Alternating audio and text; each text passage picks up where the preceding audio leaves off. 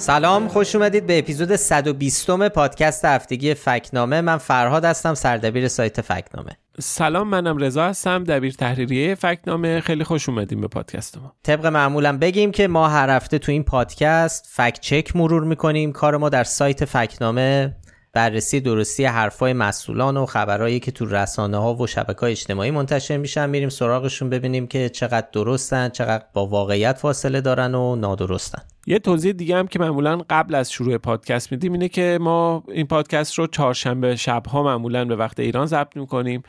و تا صبح جمعه که پادکست منتشر میشه ممکنه اتفاقای جدیدی بیفته که ما طبعا تو پادکست بهشون اشاره نکردیم. خب سرعت رویدادها زیاده بعضی وقتا خیلی زیاده و تو این فاصله ممکنه که اتفاقای جدیدی بیفته که ما ازشون بیخبریم یا اصلا فرصت نکردیم بررسی کنیم که بخوایم بهشون اشاره بکنیم.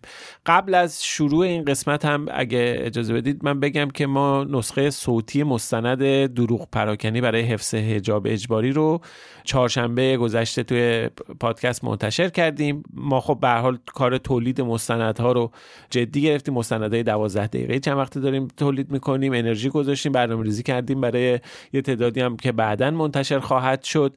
این رو بشنوید اجالتا.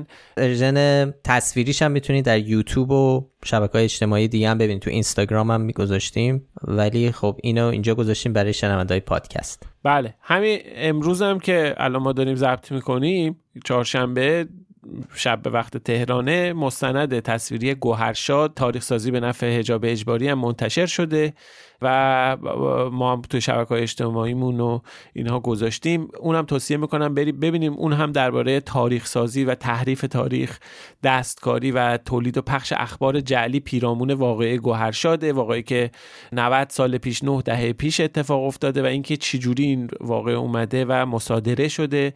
به همراه اخبار جعلی و بزرگنمایی و تحریف و اینها تبدیل شده به ابزاری برای توجیه و تبلیغ حجاب به طور کلی و حجاب اجباری. پدیده که به حال ما می‌دونیم یکی از مهمترین مسائل مبتلا به جامعه ایران در شرایط فعلیه. به حال توصیه می‌کنیم اگر فرصت دارید این مستند رو توی شبکه های اجتماعی فکنامه کانال یوتیوب و اینها ببینید. اگر هم که به حال ندیدین به حال ما دو هفته دیگه این مستند رو نسخه صوتیش رو روی پادکست حتما آپلود می‌کنیم. یه خبر دیگه هم اینه که ما مثل خیلی های دیگه حساب کاربری در تردز رو هم فعال کردیم. همین الان می‌تونید تو این شبکه اجتماعی جدید هم ما رو دنبال کنید اگه اونجا هستید. ولی خب بعیده که کسی خبرهای مربوط به راه افتادن این شبکه اجتماعی رو نشنیده باشه. پلتفرم جدیدی که متا که مالک اینستاگرام و فیسبوک و واتساپ هم هست راه انداخته و حالا اتفاقا تو این قسمت هم یه فکت چک داریم درباره تردز که یه ادعایی از خبرگزاری تصنیم این از مقدمه بریم سراغ مطالب.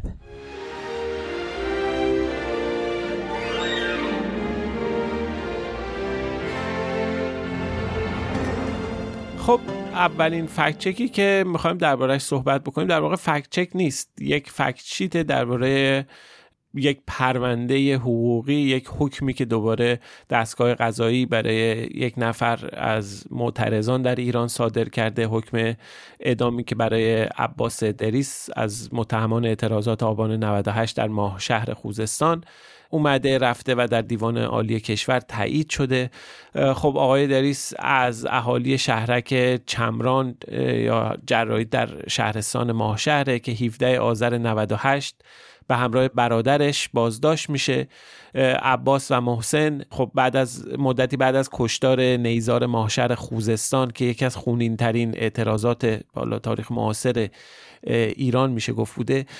اون موقع اینها بازداشت میشن. خب این کشتار روزهای 25 تا 29 آبان 98 زمانی که اینترنت توی ایران قطع بود رخ داد. ابعاد واقعه هنوز به طور کامل روشن نشده. اطلاعات خیلی محدودی از این اتفاق وجود داره.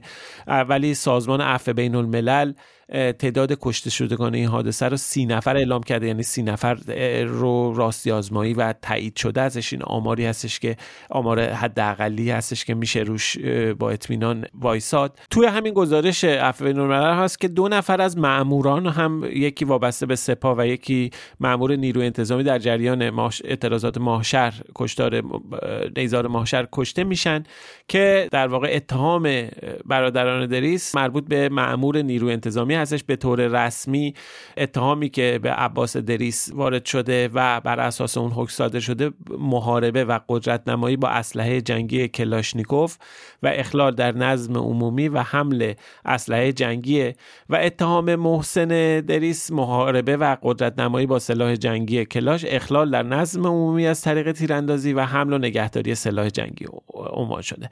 بخش دوم پرونده برادران دریس هم قتل رضا سیادی کوویخ که از ماموران یگان ویژه نیرو انتظامی بوده است که اتهام به طور مشخص برای آقای عباس دریس اتهام این رو عنوان کردن که مباشرت در قتل عمدی مرد مسلمان رضا سیادی کوویخ در اثر تیراندازی با اسلحه جنگی کلاشنیکوف. و اتهام محسن دریس هم معاونت در قتل عمدی مرد مسلمان از طریق در اختیار قرار دادن سلاح جنگی کلاشه اتهام هایی که به برادران دریس زده شده دو تا بخش داشت می‌دونیم. پس یکی مربوط به محاربه است که حالا از نظر حقوقی به عنوان اتهامی که جنبه عمومی داره و یه بخش بحث قتل عمده که در مورد کشته شدن آقای سیادی بوده. در این فاصله یعنی در این سه سال بعد از اینکه بازداشت میشن و اتهام بهشون زده میشه. خب ما می‌دونیم که خانواده آقای سیادی رضایت دادن و اصلا گفتن دیگه هم نمی‌خوام. بنابراین یکی از اتهام ها یعنی قتل از پرونده اینا برداشته شده و اون چیزی که باقی مونده اتهام محاربه است که بر اساس اون الان حکم اعدام عباس دریس در دیوان عالی تایید شده. اما این پرونده توش ابهام ها سوال ها و مواردی و تناقض هایی وجود داره که ما رفتیم سراغشون. مدت هاست درباره اینها صحبت میشه ولی ما سعی کردیم که همه رو جمع جور بکنیم و یک جا بهش بپردازیم و بیایم اونها رو یه دور مرور بکنیم. مقالش رو خب بالا تو سایت گذاشتیم اینجا هم می‌خوایم یه دور سریع مرور کنیم. آقا فراد شما برای ما یه مقدار یه مقدار درباره ایرادایی که به پرونده عباس دریس وارد شده صحبت می‌کنیم آره اینا ایرادایی که وکیل پرونده و یه سری از روزنامه نگارا و فعالای حقوق بشر وارد کردن به این پرونده. ما سعی کردیم همونجور که گفتی اینا رو یک جا جمع کنیم. فرشته تابانیان وکیل آقای دریس تو دو تا مصاحبه در آبان 1401 و یکی در تیر 1402 بعضی از این ایرادا رو گفته که خیلی مختصر سعی می‌کنیم مرورشون کنیم. یکی اینکه اعترافای آقای دریس بوده که تو چند مرحله اینا عوض میشه. و خب اینا نکات مهمیه. ببین تو لحظه بازداشت اعتراف می‌کنه که تو تجمع بوده. تجمع 28 آب... 27 آبان 98 در شرک چمران. ولی چیز دیگه ای رو قبول نمی‌کنه. نه بستن جاده نه آتیش زدن لاستیک و قطعا نه شلیک کردن به کسی. بعد وقتی میره زیر نظر اطلاعات سپاه اونجا اعتراف می‌کنه که شلیک کرده به ماموران امنیتی. اونجا این اعتراف می‌کنه. ولی بعدا وقتی میاد بیرون مثلا در دادگاه اونجا دوباره این نکته رو تاکید می‌کنه که اون اعترافات و اون اقرارات زیر شکنجه بوده و او به, کسی شلیک نکرده. خب اینا خب طبق حتی طبق قوانین ایران هم اینا چیزاییه که ابهاماتیه که خب ابهامات مهمی و نکته اینه که به گفته حالا خانم تابانیان اتکا دستگاه قضایی فقط به اعترافات آقای دریس بوده که حالا با توجه به این تغییری که این تحولی که داریم می‌بینیم ناگهان میره توی اطلاعات سپاه و یهو از اینکه من حتی فقط شرکت کردم و لاستیکم آتیش نزدم می‌رسه به پذیرش شلیک و تیراندازی و کشتن ماموران و اینها خودش یه ماجرا. سابقه در واقع نهادهای امنیتی و اطلاعاتی جمهوری اسلامی ایران در اعترافات اجباری هم که تایید شده خود حکومت هم تایید کرده منو به حکومتی هم یه جا. اینا به هر حال این رو می‌بره یعنی نقطه اتکا و وزن اصلی این پرونده رو می‌بره زیر سوال که پرونده بر اساس اعترافاتی که تغییر کرده و اعترافاتی که توی نظام جمهوری اسلامی بر با اون شرایط در واقع آماده و تهیه شده. درسته. ضابط قضایی میگه که رضا سیادی با گلوله‌ای که اسلحه‌ای که منتصب به عباس دریسه کشته شده پزشکی قانونی میگه گلوله‌ای پیدا نشده در بدن آقای سیادی ولی خب بر اساس گزارش پزشک قانونی آقای سیادی بر اثر جسم پرتاب شونده نکتیز که همون گلوله است کشته شده. ولی خب هنوز مشخص نیست که این تیر از چه تفنگی شلیک شده و یا این اصلا این تفنگ مربوط به عباس دریس بوده یا نه. نکته بعدی اینه که گزارش اولیه اسلحه شناسی وقتی خواستن فاصله بین محلی که گفته می شده رضا سیادی اونجا کشته شده با ساختمونی که ادعا شده دریس از اونجا شلیک کرده اول گفتن 40 متره. خب که فاصله زیادی نیست. با اعتراض وکلا دوباره کارشناسی میشه این ماجرا. این بار یهو از 40 متر تبدیل میشه فاصله 130 تا 150 متر که خب خیلی زیاده. سه تا چهار برابر میشه. سه تا چهار برابره آره. وکیل پرونده خانم تابانیان میگه که فاصله از این هم بیشتر بوده. ولی خب دیگه به وقتی هرچی اعتراض کردن دیگه اونا ترتیب اثر ندادن.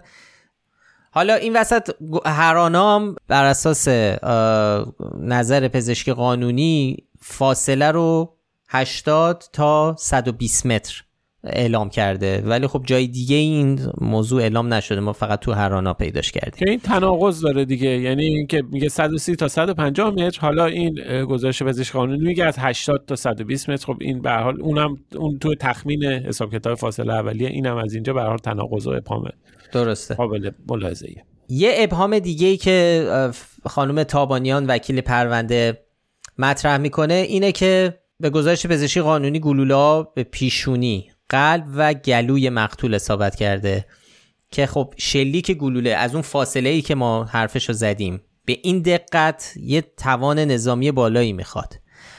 خانم تابانیان تاکید داره که چشمای عباس دری ضعیفه و حتی با عینک هم نمی‌تونه به خوبی ببینه. و خیلی خیلی بعیده که اون یه کسی با شرایط عباس دریس بتونه با این از این فاصله با این دقت سه تا گلوله بزنه که هر سم به هدف بخوره. به جز اینا جلوی اون ساختمونی که گفته میشه عباس از اون شلیک کرده پر از درخته. که این هم احتمال چنین شلیک دقیقی رو خیلی پایین میاره. یه نکته دیگه هم که مطرح شده اینه که اساسا اصلا اسلحه ای از عباس دریس کشف نشده. تو همسایگیش یه سلاحی پیدا شده و کسی که اون سلاح تو خونش کشف شده گفته که این اسلحه مال دریس بوده و اساسا همین بهانه بازداشته شده. نکته دیگه هم که باید اشاره بکنیم اینه که تو دادگاه سه نفر به عنوان شاهد حضور پیدا کردن. این شاهدا گفتن ما اصلا چیزی ندیدیم و نمی‌دونیم چه کسی شلیک کرده. یکیشون هم که بعد از کشته شدن آقای سیادی میره به سمتش می‌بینه که گلوله به فکش اصابت کرده و به همین خاطر نمی‌دونه از کدوم طرف شلیک شده از طرف مردم بوده یا شخص دیگه. اینایی که این مواردی که گفتیم 6 تا مورد اشکالاتی بودش که ابهام هایی بودش که به خود این پرونده وارد بود.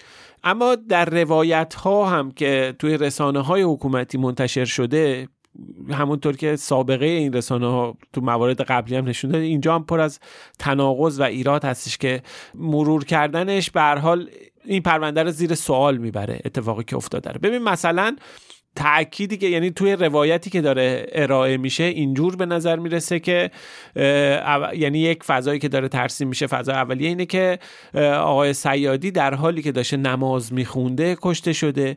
همسر آقای سیادی توی حالا به حال کیهان به نقل از همسر آقای سیادی میگه که او در حالی که در حال سجده و با وضوع به شهادت رسیده. تو فیلم اعترافات متهمان هم که پخش شده توی اونجا هم در واقع به یه چنین چیزی اشاره میشه.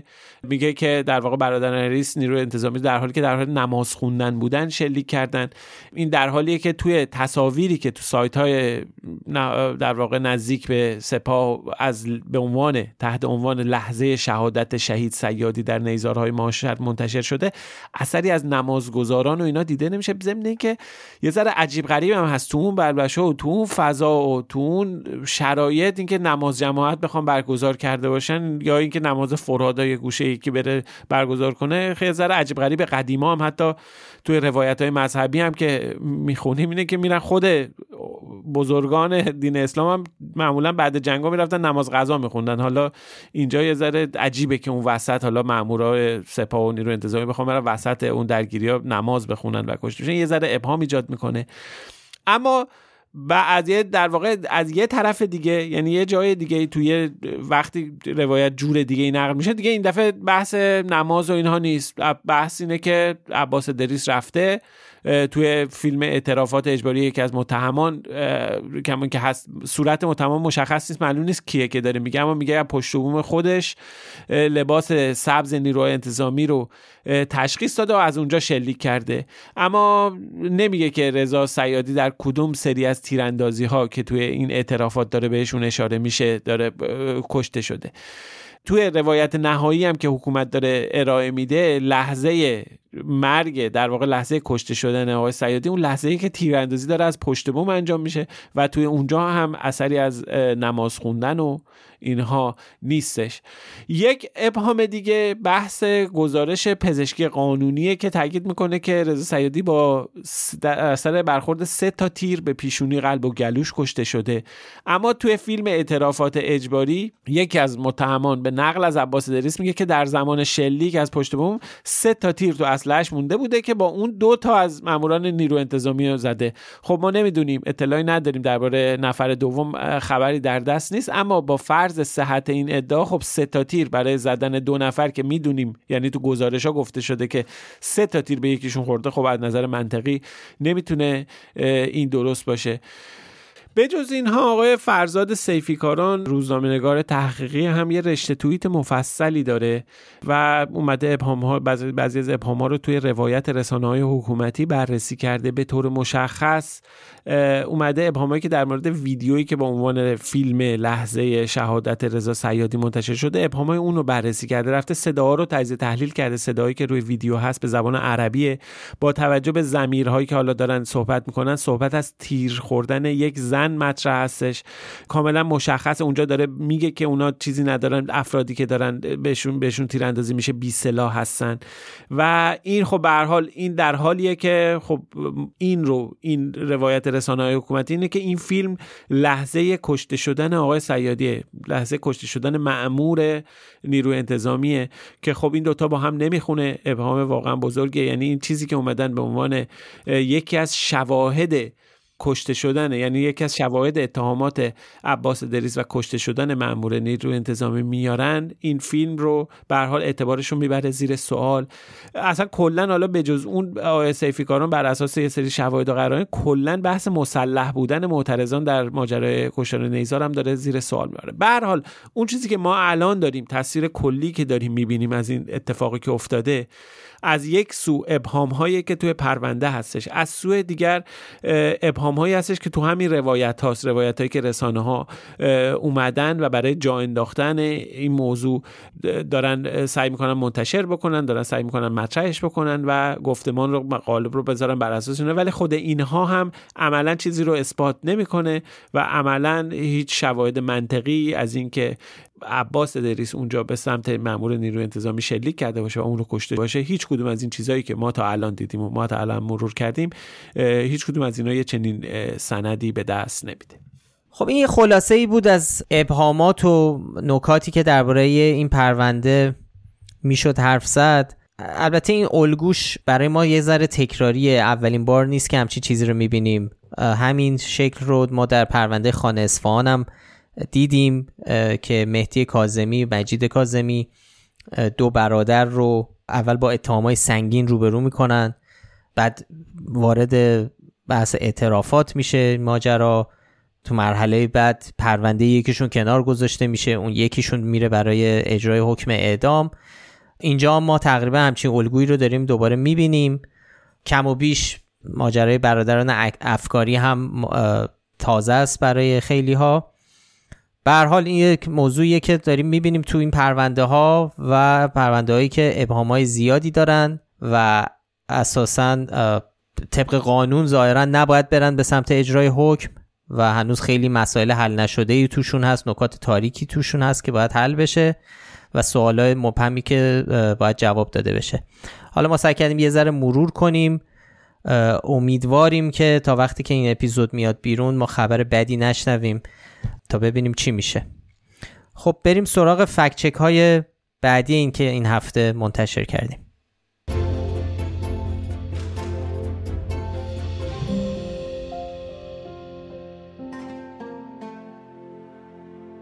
فکچک بعدی که می‌خوایم دربارش حرف بزنیم درباره بهایان ایرانه. هفته گذشته در نماز جمعه های مختلف از جمله تو نماز جمعه تهران این مسئله مطرح شد که پشت اعتراض ها به هجاب اجباری بهایان هستن و اصلا به صورت تاریخی ماجرای کشف هجاب توسط بهاییان کلید خورد در ایران و به طور خاص کازم صدیقی امام جمعه موقت تهران این جمله رو گفت که گفت یک گروه مزد می‌گیرند که در میان آنها بهایی ها هستند و از خارج به آنها پول می‌دهند برای عادی کردن کشف حجاب این یک گروه داشت داشت حالا بخوام پیش زمینه رو بگم داشت گروه های مختلفی رو می‌گفت که علیه بحث حجاب دارن فعالیت می‌کنن که حالا یه عده از رو ناآگاهی یه عده از رو آگاهی یه عده هم مثلا مزد می‌گیرن مثل بهایی ها خب این یک اتهام خیلی سنگین و مهمه در مورد بهاییان دروغ پراکنی و دیس اینفورمیشن زیاد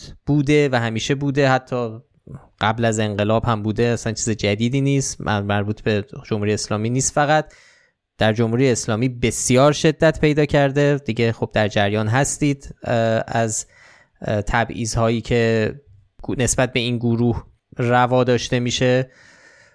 خب اینم یک بخش دیگه است و این اتهام سنگینی. به حال دارن میگن که عملا یعنی موز بگیر خارج هستند و برای عادی کردن کشف اجرا. این حالا اتهام سنگینی کسی یه اتهام عینی هم هست. یعنی چیزی بله. کلی نی قشنگ داره یه آدرس مشخصی میده. حالا قبلش هم اینو بگیم که این مسئله رو بقیه هم گفتن. شما اشاره کردی. امام جمعه کرج هم شبیهش رو گفت. امام ساری. جمعه ساری. هم گفت. حالا معمول حالا اگر نماز جمعه ها رو کسی دنبال بکنه این یه الگوی پترن می‌بینه. همه همه ائمه جمعه ناگهان میان همه درباره یه موضوع صحبت می‌کنن. همیشه هم حالا موضوعات کلی و سیاسی و اینا نی. بعضی وقتا وارد موضوعات علمی و اینا میشن. مثلا همه یهو یه هفته درباره پیشرفت‌های ژنتیک یا نانو اینا صحبت می‌کنن. یه بله. مسئله خیلی به ستاد نماز جمعه تعیین می‌کنه که درباره چه سرفصل‌هایی ائمه جمعه باید صحبت بکنن.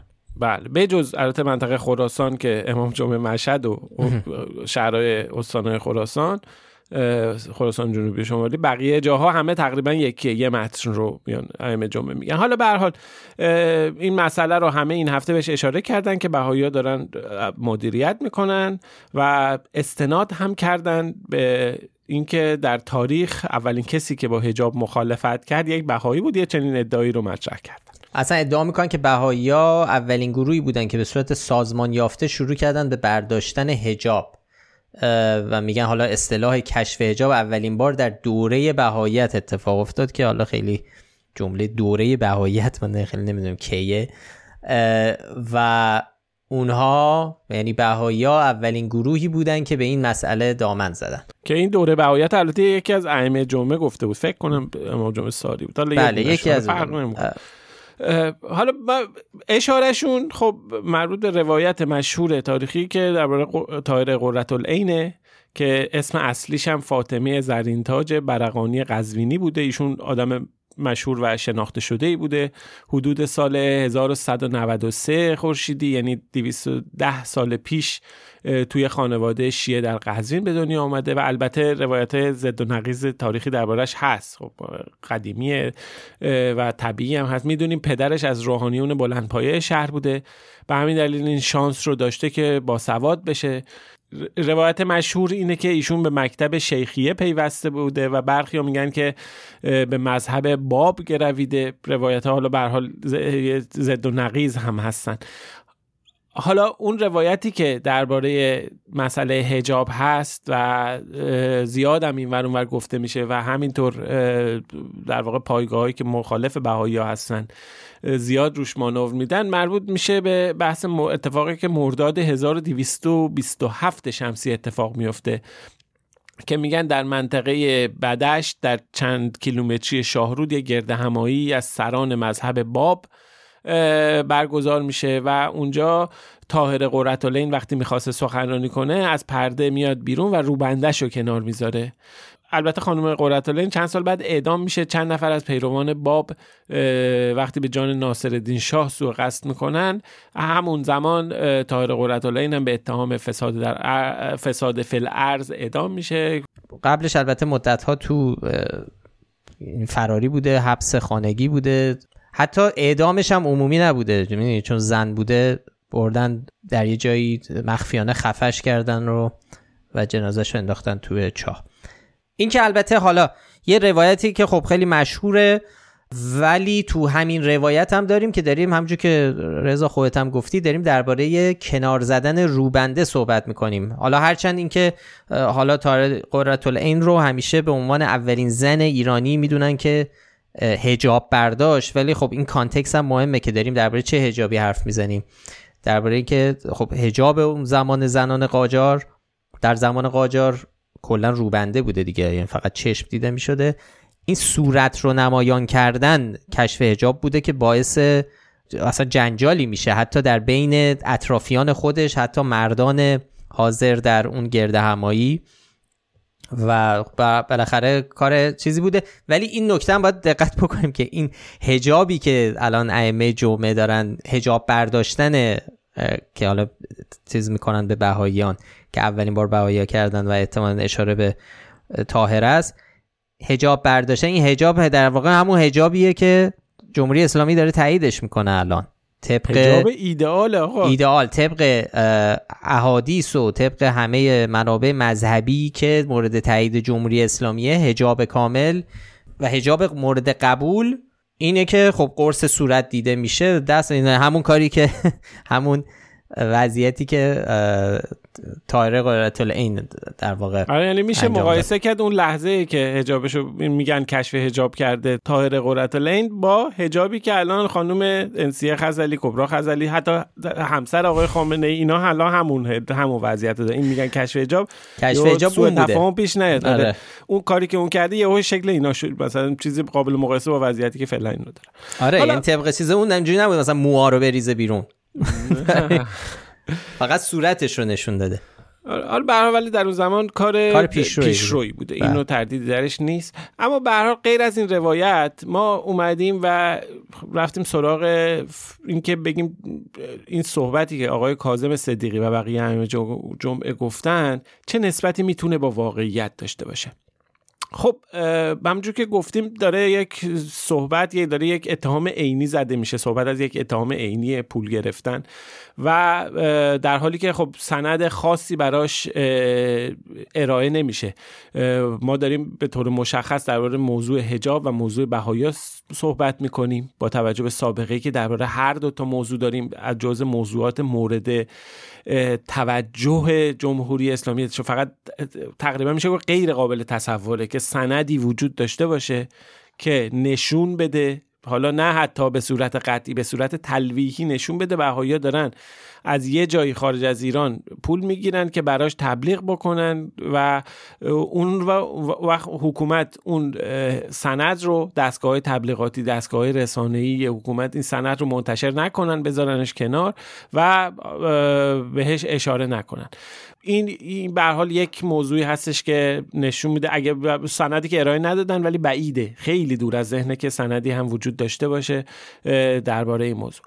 حالا خود رسانه ها و اینها هم هیچی توی اسنادی که تا کنون از دادگاه ها مراجع قضایی دیوان عالی اینا منتشر شده تا جای تا حالا چیزی اشاره نشده. یه سایتی هست به اسم خانه اسناد بهایی ستیزی که خیلی اسناد مربوط به نقض حقوق بهاییان رو منتشر کرده. از جمله احکام قضایی که صادر شده هیچ جایی ما یه چنین چیزی سند قضایی که توش یه اشاره ای شده باشه نه حتی به پول گرفتن به ارتباط یا فعالیت تبلیغاتی یک بهایی برای تبلیغ بیهجابی یا کش هجابی یه چنین چیزی ما ندیدیم. اگرچه این جزء موارد اتهامی خیلی از بهاییان بوده ولی سندی دربارش ارائه نشده. سند عینی همه اتهامام ترویج سازمان یافته بیهجابی در ایران یا کشف هجاب بازیگران فلان کشف بازی... هجاب بازیگران ذاتا کار حزب سیونیستی بهاییت است و این این این جور اتهاما مطرح شده. اتهام کلی یعنی اتهام کلی. به اصطلاح خیلی انتظاییه. چیزی وجود نداره. اما غیر از اون این که یه دوباره یک چیز یه ایراد منطقی دیگه هم داره این ادعایی که آقای صدیقی و بقیه امامان جمعه مطرح کردن. اونم اینه که آیا اصلا جامعه بهای ایران با این وضعیتی که تو ایران داره با این جور که تحت نظارت آیا امکان سازماندهی یک چنین فعالیتی رو داره که بخواد بیاد در موضوع بسیار مناقشه برانگیزی مثل هجاب وارد بشه بخواد سازماندهی تبلیغاتی بکنه بخواد سازماندهی امنیتی این کارا رو بکنه. آیا چنین چیزی وجود داره؟ بعد غیر از اون بحث اعتراض ها به هجاب اجباری در ایران و اعتراض های اخیر هم خیلی گسترده است. شما درباره پدیده درباره یکی از طولانی ترین دوره اعتراضات اجتماعی سیاسی در تاریخ معاصر ایران داریم صحبت می‌کنیم درباره یکی از فراگیرترین که توی بخش های بسیار بزرگی از جغرافی های ایران درگیر این اعتراضات بود. داریم صحبت می‌کنیم درباره حضور زنان بدون این حجاب متعارف در جمهوری اسلامی. داریم صحبت می‌کنیم تو شهرهای بسیار بسیار زیاد. داریم درباره یک پدیده گسترده و فراگیر صحبت می‌کنیم. اینکه بیایم نسبتش بدیم به یک اقلیت مذهبی که بر اساس گفته های سه چهار سال پیش سخنگوی وقت جامعه بهاییان جمعیتشون حدود 300 هزار نفره خب یه چنین چیزی تقلیل دادن یک اعتراضات عمومی تازه بدون سند و اینها بخوایم بدیم. خب این هم ایراد منطقیه که این وسط وجود داره. به حال به صورت کلی به این خاطر که این اتهام بزرگ و عجیب بدون هیچ سند و مدرکی که تو این سالها از این قصه ارائه شده باشه گفته بشه ما به این حرف نشان شاخدار میدیم. و کلا هم خب شبیه این حرفاست البته زیاد گفته میشه هم درباره حجاب اجباری که میگن مخالفت باش کار اسرائیل کار آمریکاست. و خب حالا اینجا هم درباره بهاییان به این ماجرا اضافه شده که های زیادی بهشون زده میشه. اتهامهای بی اساسی هم هستن. بی سابقه هم نبوده. قبلا هم بیاد اگه باشه تو فکنامه هم داشتیم یک نماینده مجلس الان اسمش یادم رفت اوایل همهگیری کرونا. آقای ابوالفضل ابو ترابی زنده باد. آره. ابوالفضل ابو ترابی چند تا شاخدار از ما گرفته؟ آره. که همون اوایل می‌گفت کمبود وسایل مورد نیاز زمان کرونا مثل مخصوصا ماسک و اینجور چیزا کار بهاییاست که احتکار کردن و اینا رو قایم کردن که با قیمت بالاتر بفروشن و اون موقع ما توضیح دادیم که چرا این حرف شاخ داره. تو سایت هست می‌تونید ببینید.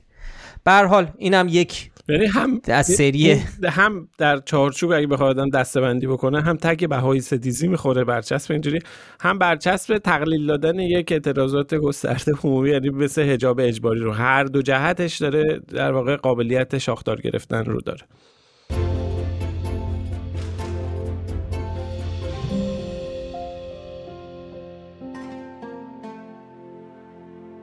ما این هفته دو تا فکت چک داشتیم که چون سوژه هاشون رو قبلا بررسی کرده بودیم دیگه کل فکت چک رو روی سایت منتشر نکردیم و توی توییتر و بقیه شبکه اجتماعی خیلی کوتاه بهشون پرداختیم. اولی درباره راهپیمایی قدیر بود. که احتمالا خبرهاش رو شنیدین. پارسال اعلام کردن که توی تهران سه میلیون نفر توی این راهپیمایی توی این مراسم شرکت کردن.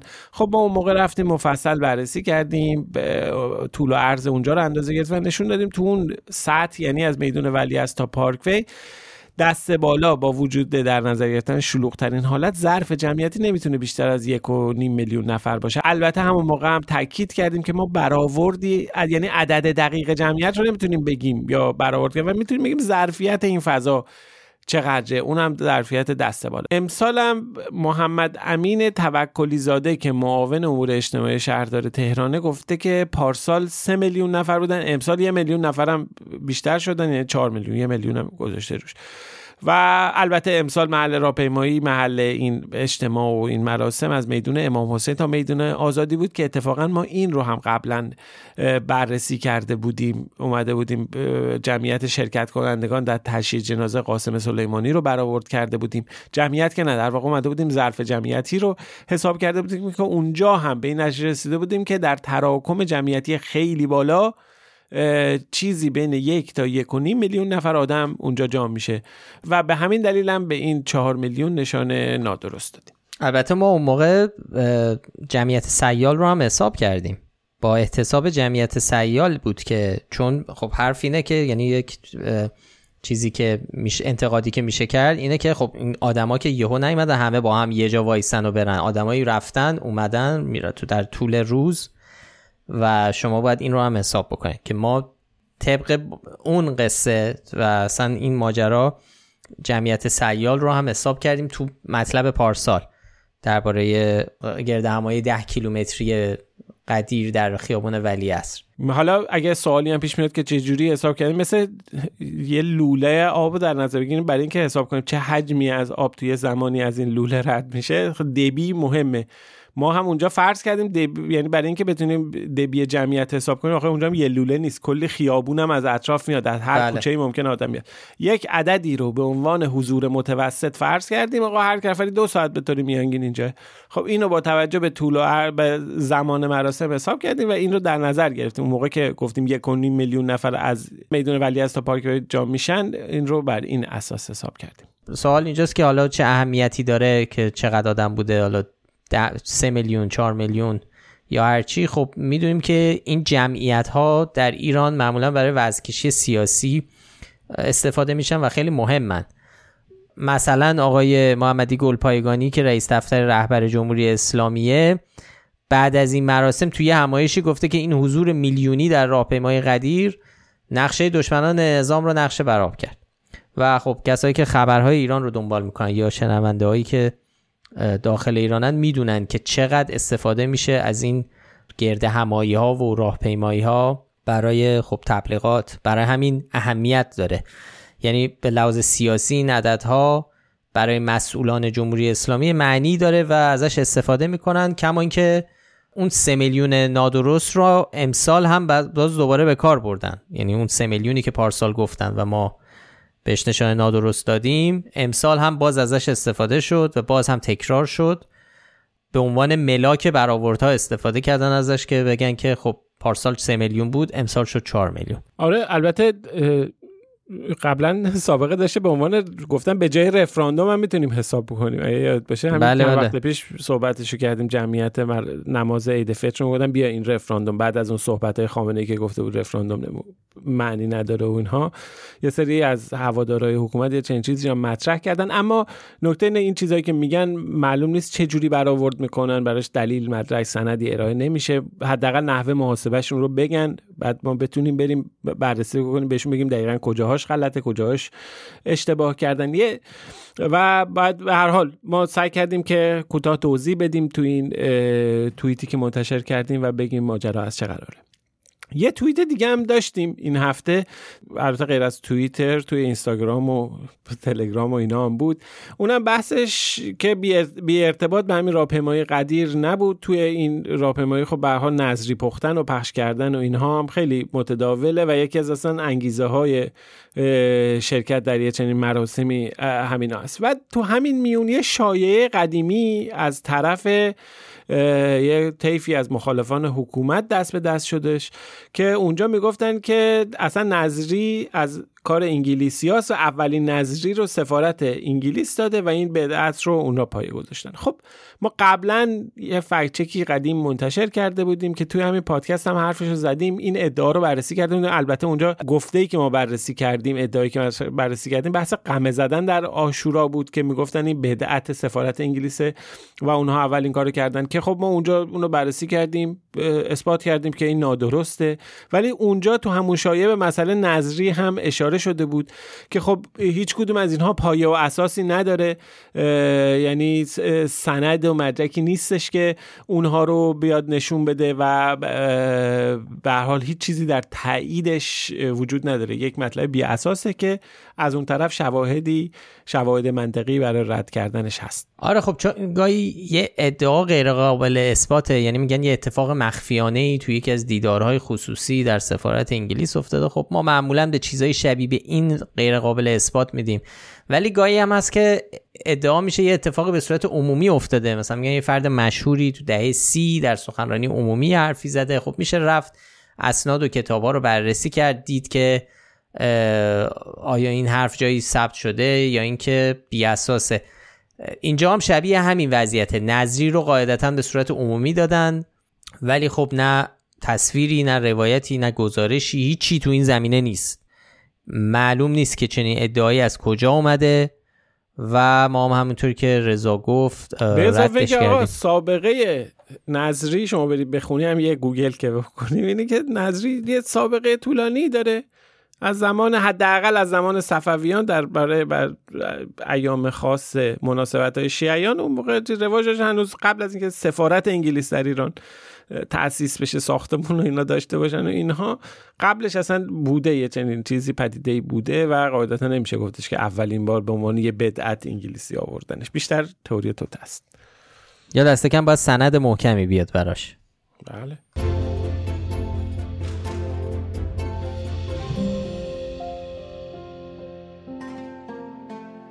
خب همونجور که اول پادکست هم اشاره کردی به بحث تردز و شبکه اجتماعی جدید تردز ما این هفته یه فکت چک هم دربارش داشتیم.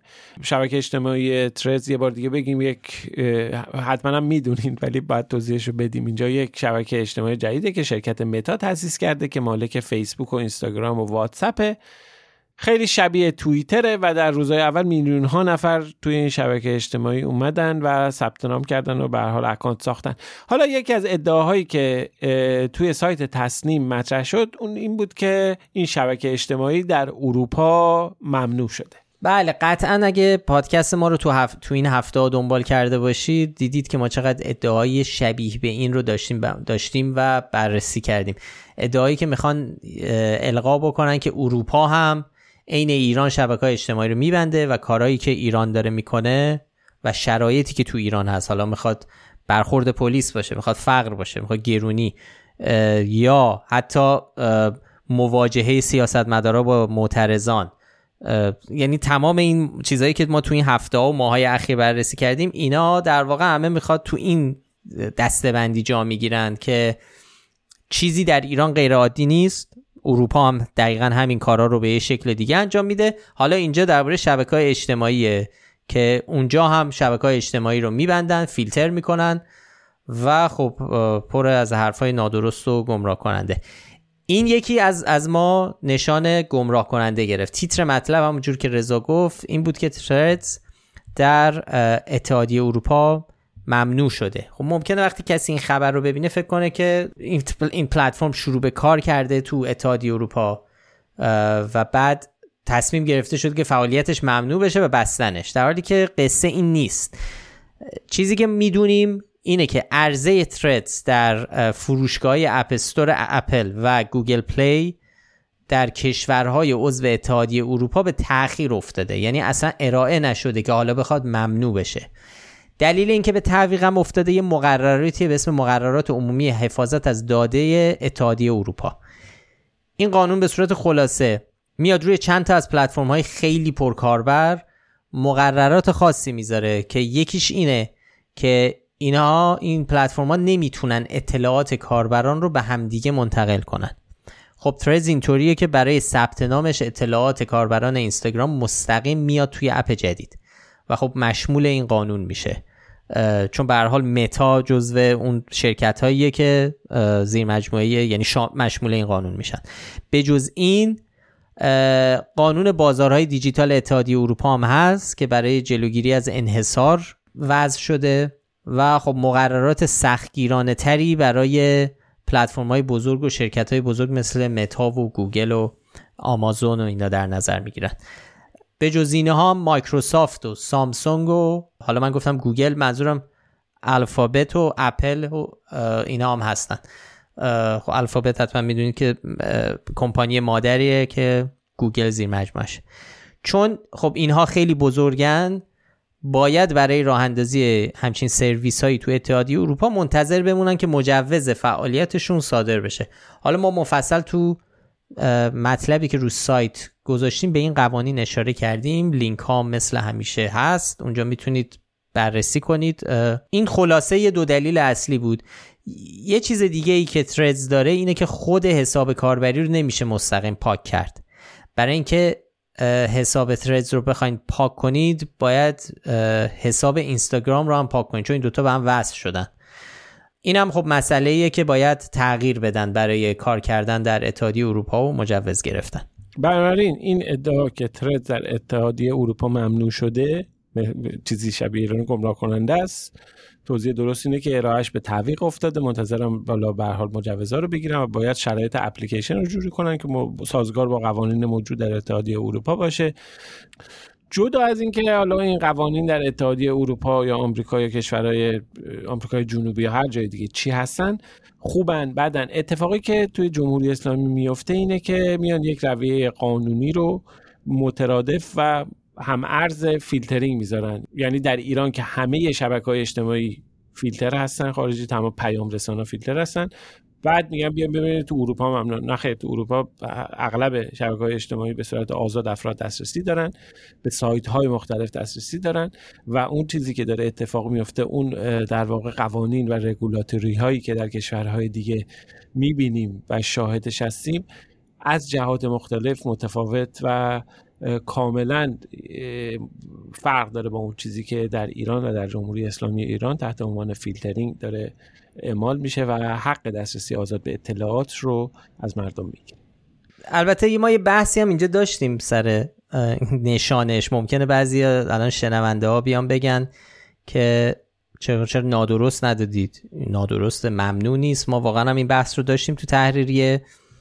ولی در آخر به این نتیجه رسیدیم که تکنیکلی الان منع قانونی داره به حال. یعنی ولی اون جوری نیست که خبرگزاری تصنیم می‌خواد بگه. منع قانونی موقت داره ولی برای همین گمراه کننده یه ذره بهتر بود به نظر فکر کنم اگه مثلا میومد می‌گفت مثل چین ریزه درست می‌دادیم یا مثلا مثل کره شمالی مثلا ممنوع اون چیزی ایجاد نمی‌کنه ولی که بیای فیلترینگ در ایران رو با اروپا مقایسه بکنی خب هر چیزی بنویسی هر خبری در راستای این قیاس باشه گمراه کننده میشه. درست.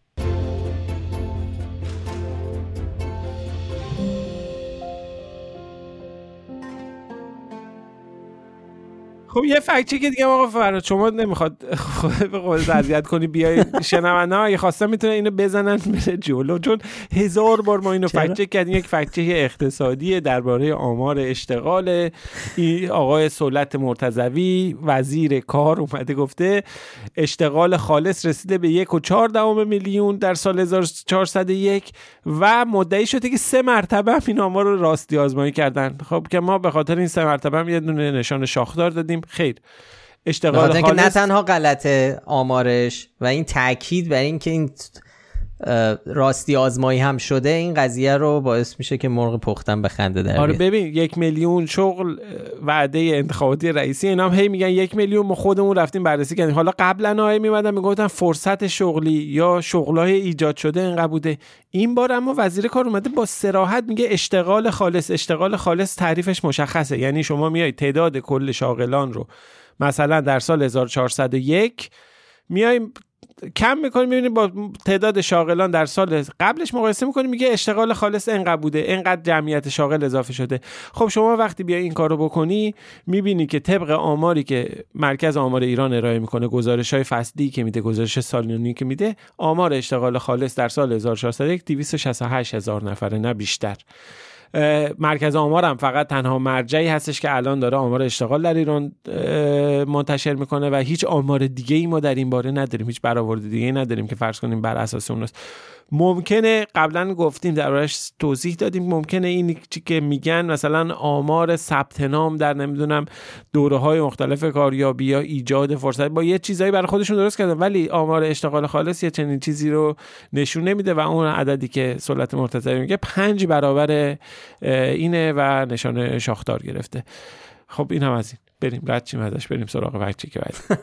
مرسی دست خب بریم فکچک بعدی درباره دو شیفته شدن مدارسه که این هم یه بخشی از یک ترندیه که ما داریم می‌بینیم تو این روزها.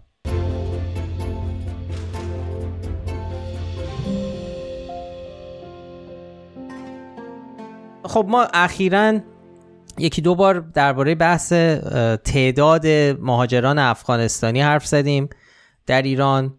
که حداقل تو شبکه های اجتماعی و حالا داریم می‌بینیم در بین بعضی از روزنامه نگاران یه سری اطلاعات نادقیق حداقل پخش شده در مورد حجم یا تعداد و جمعیت کسانی که از افغانستان به ایران پناه آوردن. باعث نگرانی هایی شده. به عده میگن خب یه سری موزل ها رو به وجود اومده و بعضی ها درباره اشغال یه سری مشاغل توسط این گروه ها دارن حرف می‌زنن و انتقاد می‌کنن. الان تو این فکت چکی که می‌خوایم دربارهش حرف بزنیم درباره بحث کمبود کلاس و فضای درسی برای بچه های مدرسه ایه که باعث میشه مدارس 80 این ادعا شده که 80 درصد مدارس دو شیفته شدن. و حتی اخیرا هم ما شنیدیم که حالا احتمالا بهش بپردازیم به زودی. اینکه حرف از اینه که این اصلا اساسا یک توطئه‌ای از طرف حکومت جمهوری اسلامی برای تغییر اون بافت جمعیتی ایران به نفع حکومت. که حالا وارد جزئیاتش نمیشم چون می‌خوام حداقل وقتی حرفش رو می‌زنیم ما با یه فکت چک سراغش اومده باشیم که بیخودی خودمون سهون باعث پخش شدن اطلاعات نادرست نشیم. ولی حالا چیزیه که باید بهش پرداخت. حالا چیزی که الان می‌خوایم حرف بزنیم درباره ادعایی که آقای ناصر قفلی رئیس مجمع خیرین مدرسه ساز کشوره که ایشون سالهاست رئیس این مجمعه توی گفتگویی گفتن که 80 درصد مدارس کشور به خاطر حضور اتباع افغان دو شیفته شدن. طبق آخرین آمار رسمی که داریم تا چهار سال پیش کمتر از 450 هزار دانش آموز افغانستانی در مدارس ایران مشغول به تحصیل بودند خب طبق آمار شفاهی که از طرف مقام های آموزش پرورش اعلام شده دانش آموزان افغانستانی تو سال تحصیلی گذشته 550 تا 600 هزار نفر بودن که میشه معادل حدود 4 درصد جمعیت کل دانش آموزا و خب طبعا تاثیر تاثیرشون در کمبود فضای آموزشی هم به همین میزان باید باشه.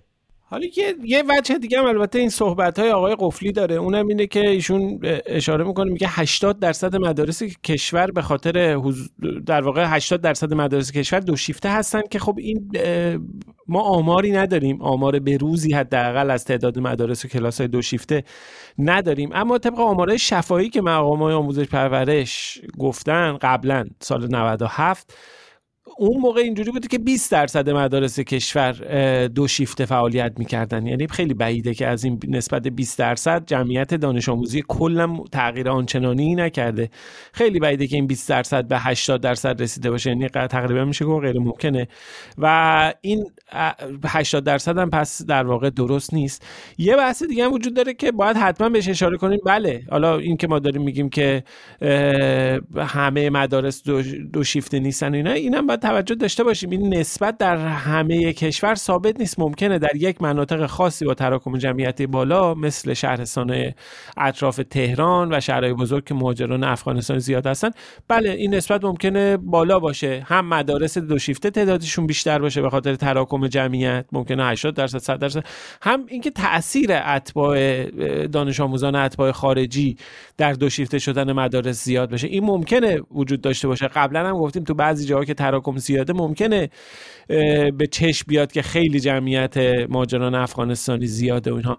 اما این آمار رو وقتی که به کل کشور تعمین میدیم این عدد و این نسبت ها خلاف واقع و نادرست. در میاد که درستش هم اینه برای اینکه برآورد درست و منطقی و معتبری داشته باشیم بیایم این آمار کل کشور آماری که مربوط به کل کشور آمار میانگین اینها رو در نظر بگیریم. نه یک آمار در واقع گزیده شده گزین شده از یک نقطه خاص کشور. به هر حال همونجور که گفتم این جزو ادعاهایی که داریم می‌بینیم یک روندی آغاز شده. خب طبعا تعداد مهاجران افغان زیاد شده مثلا بعد از روی کار اومدن طالبان طبیعیه. ولی خب ما داریم می‌بینیم هر روز تو فضاهای عمومی یک موج حالا افغان ستیزی و خارجی ستیزی و خارجی حراسی یا زینوفوبیا شدت گرفته که البته حالا من نمی‌خوام حالا فقط انگشت اتهام چیز کنم تو هر کشوری که تو خیلی از کشورهایی که یک جمعیت یا یک موج مهاجر که وارد میشه خب این ما شاهد این قضیه هستیم. از اون خودم هم حالا به شخصه از اون کسایی نیستم که بگیم که خب یهو موج مهاجر بیاد هیچ مشکلی ایجاد نمیشه. قطعا مشکل ایجاد می‌کنه برای هر کشوری. وقتی یهو یه جمعیت زیادی وارد بشه. ولی ما هم همیشه میگیم باید طبق فکت بریم. یعنی اگر هم می‌خوایم انتقاد بکنیم از روند ورود مهاجران که ممکن انتقادهای به جایی هم این وسط باشه باید بر اساس فکت و آمار درست پیش بریم و بیخودی با ادعاهای اقراقامیزی که این روزا ما می‌بینیم نخواهیم این قصه رو پیش ببریم و حرف خودمون رو ثابت کنیم.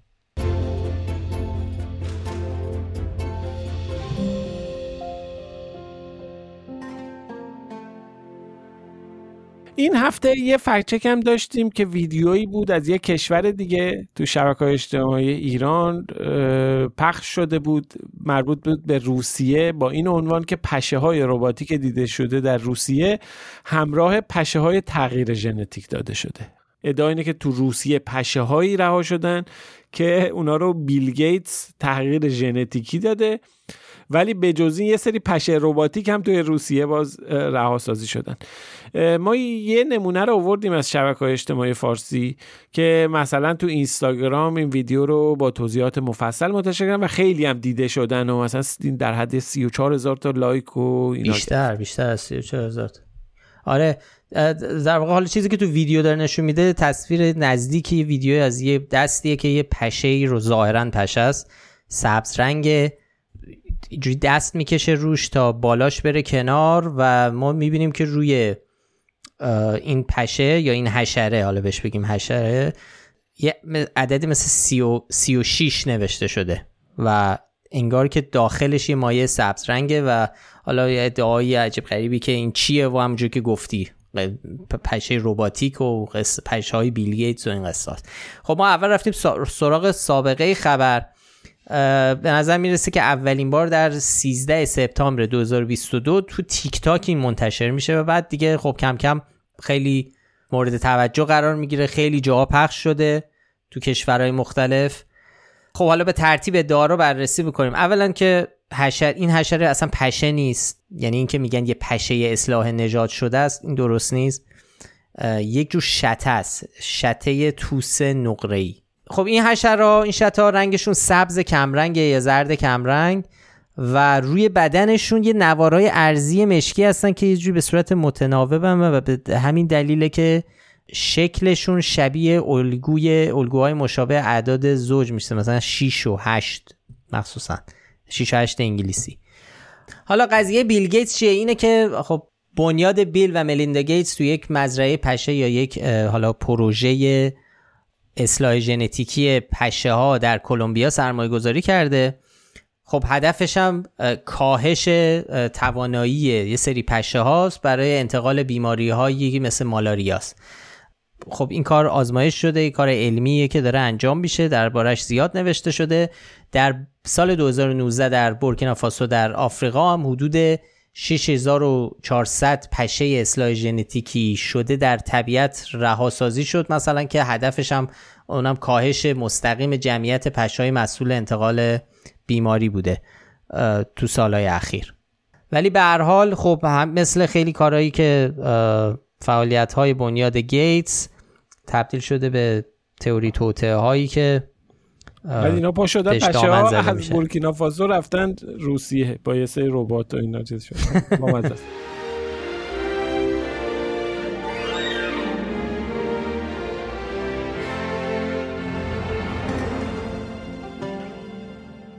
این از فکت چک ها. بریم سراغ بعضی از کامنت ها و نظرات دوستان. درباره نشان ها ما هفته پیش حرف زدیم. تقریبا ده نفر کامنت گذاشتن. جای مختلف. مثلا مسیح گفته که اتفاقا یکی از جذابیت های کار شما برای من نشان به خصوص نشان شاخدار. حسین گفته حسین بحث طولانی تری داشته. گفته خب بحث نشان واقعا پیچیده است. درسته منم موافقم که خیلی پیچیده است. گفته بیشتر از هر چیزی بستگی به نوع تفکر یه جامعه داره. اینکه تلورانس های فکری جامعه یعنی تک تک افراد چقدر دقت داره و چه حدی از اشتباه رو مجاز یا غیر مجاز می‌دونه. و در آخر گفته که به نظرش فعلا نیاز به نشان احساس میشه اما در طول زمان باید کمرنگتر بشه و جزئیات و نحوه فکت چک ها پر رنگ بشه. خشایار و خدا نور هم گفتن نشانا خوبه. خشایار گفته حالش به نشانشه. بهاره ولی نظرش متفاوته. گفته به نظر من دادن نشان شاید برای خیلی جالب باشه و در جلب نظر اولیه مخاطب خوب به نظر بیاد. ولی در دراز مدت به نظر من در تقابل با هدف یا concept fact checking ه این خب همین یه چیزیه که خب خیلی از fact checker هایی که دوست ندارن از نشان استفاده کنن دقیقا همین رو میگن. بهاره میگه گذاشتن متر و معیار برای fact checking می‌تونه ریسکی باشه شاید یه خبری واقعا عجیب و شاخدار باشه ولی اهمیتش از یه خبر دیگه ای که مثلا فقط در حد نیمه درست نشان گرفته خیلی خیلی کمتر باشه. که البته اهم نشان ها ربطی به اهمیت موضوع ندارن یعنی قاعدش اینه که درستش اینه که نشان درست به اندازه نیمه درست به اندازه شاخدار ممکنه به اهمیت خبری داشته باشه. ولی ما فعلا فقط داریم بحث صحت اونا رو یا فکچوال بودنشون رو چیز می‌کنه ولی خب بهاره گفته امیدوارم یواش یواش مثل ترک اعتیاد نشان دادن هم ترک بشه تا جذب مخاطبم افتی نداشته باشه.